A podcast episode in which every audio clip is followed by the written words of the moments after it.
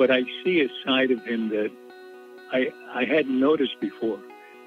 He he had he has the ability to take what could be destructive criticism and turn it into something positive. Hmm. Partly by ignoring it. Right. Hi there, and welcome into a brand new week on the Celebrity Salute. Dedicated to the men and women who serve our country in active duty, our veterans, and their families. We're here for you. God bless you. We love you.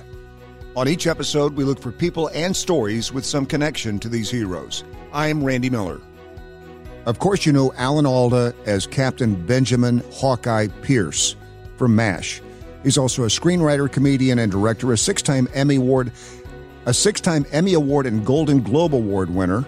And he's also known for recurring roles on great television shows such as The West Wing and Ray Donovan.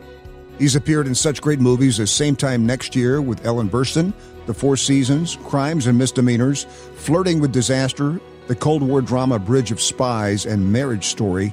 He was nominated for an Academy Award for Best Supporting Actor for his role in The Aviator.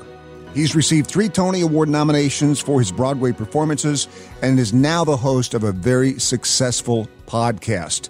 We are so honored to have Alan Alda right here on Celebrity Salute. Alan, how are you? Great. Thank you, Randy. It's good to be back. Hey, you, you know, it, it, you're starting to, you're kind of starting to tick me off a little bit, to be honest with you. Um, what? you got this clear and vivid with Alan Alda podcast on Amazon Music, and, and it gets to the point, Alan, where I just go, "Is there anything this guy cannot do?" I mean, you're an excellent interviewer. You, you get you, you pick these guests and topics. You know, one week you've got Paul Rudd, and you got a, a uh, Supreme Court justice. The next, I mean, excellent job on your podcast.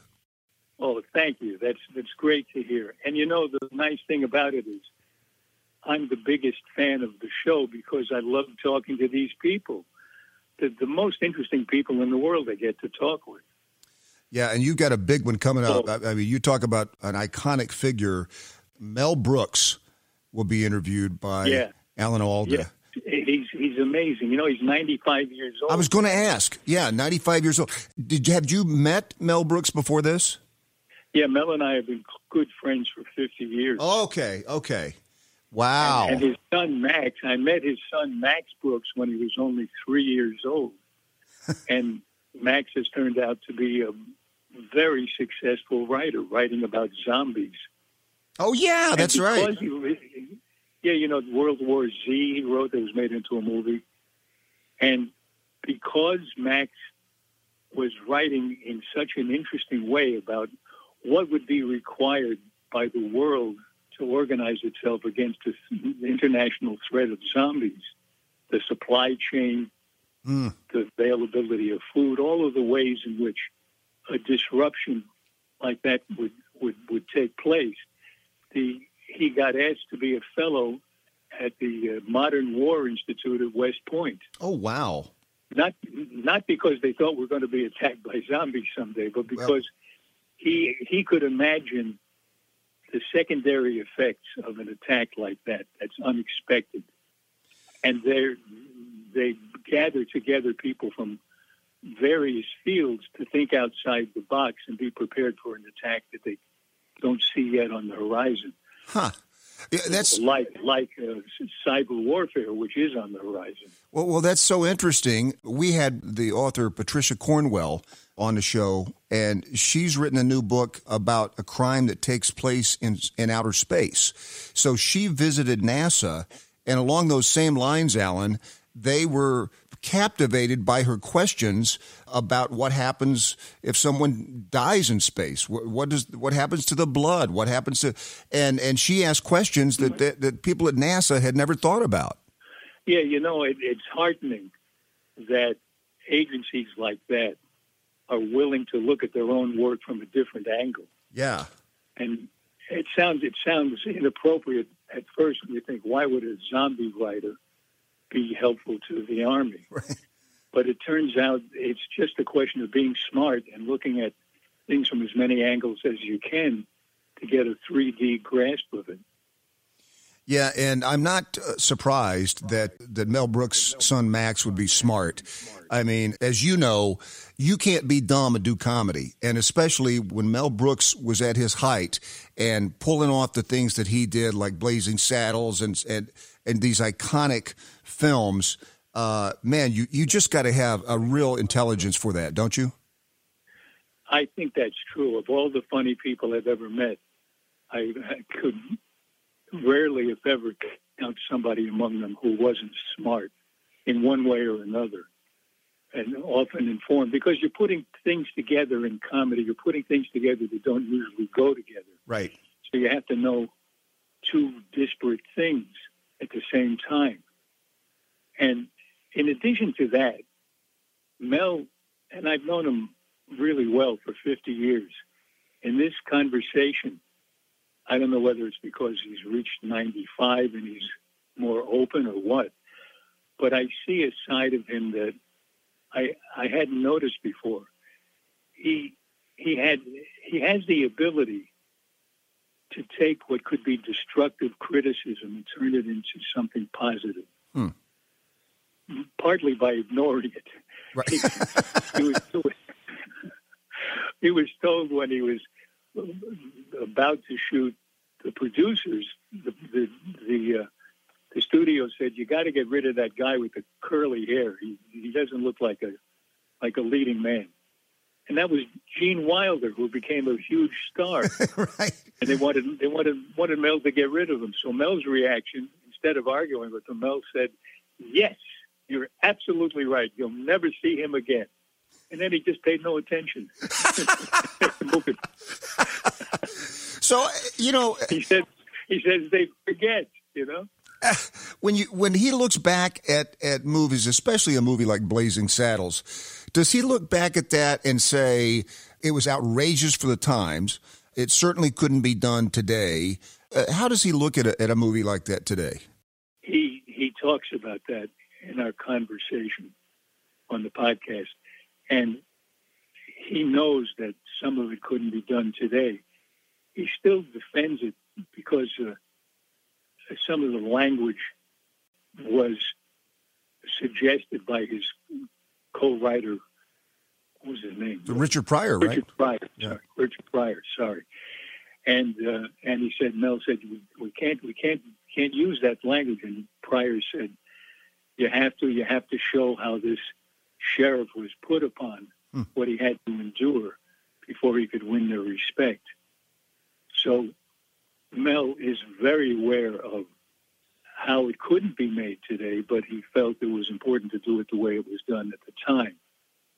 It's very interesting, you know. Comedy uh, lasts has sometimes has a short shelf short shelf life. Right. When you look at the scenes in Shakespeare that are supposed to be hilarious, I can't even understand what they're talking about.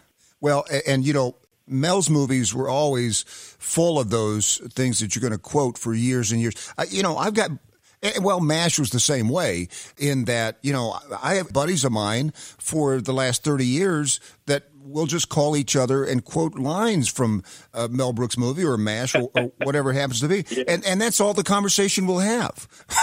I mean, yeah, it's just, right. it's one of those, and, and those don't come around very often.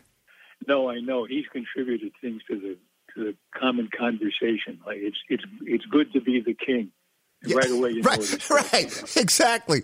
Oh my gosh, uh, the, the, podcast is clear and vivid with Alan Alda, and I do want to ask you though just a couple of Mash related questions if I can.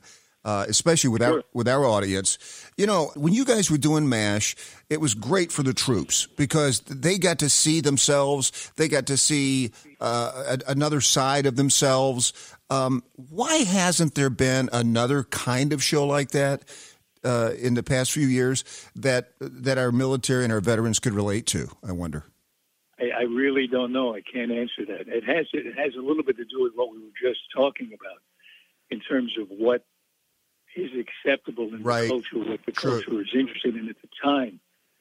It, that came out. Mash started when the country was very super aware mm-hmm. of the war that was going on in Vietnam the country has since then fought wars that either deliberately or somehow accidentally were not staring us in the face day after Hmm. day. Which is not if we're going to if we're going to commit bodies and treasure lives to a war, everybody ought to know what's going on. Yeah. Ought to be Yep. in on in on the, the, the decisions. But it was, and even then, it wasn't a wasn't a show about Vietnam. It was a show about something that had happened 25 years earlier. Right. So you had to, you had to have something else stand in for the the present pain and conflict. You know the, the It, it all has to do with what people are ready to to listen to and look at well, that's a good point. at the moment. Well, and uh, you know the the people that the Mash fans, and as you well know, I'm sure from just meeting the fans all over the world, I'm sure they would come up with these creative types of uh, homemade gifts that they would make and send you. What what is the strangest Mash related gift you've ever gotten, Alan? I can't remember a strange one. It's a good question. I guess if I got a really strange one, what, the strangest one I ever got was from Loretta Swit. I, I, she, she, she heard that I fell on my front steps and broke a bone in my back, which wasn't. Turned out not to be painful or serious, but I had, I had, I'd actually, I could say I broke my back flying off the front steps on black ice. Oh, so Loretta sent me a gift of a parachute. so, so the next time I flew in the air, I'd have a soft landing. That's pretty good. Alan, listen, I can't wait to hear the uh, the new episode. It's Clear and Vivid with Alan Alda, the podcast on Amazon Music. Thank you so much for coming on the show. It's great Thank talking to you. you. Thank you, Randy. I enjoyed it very much.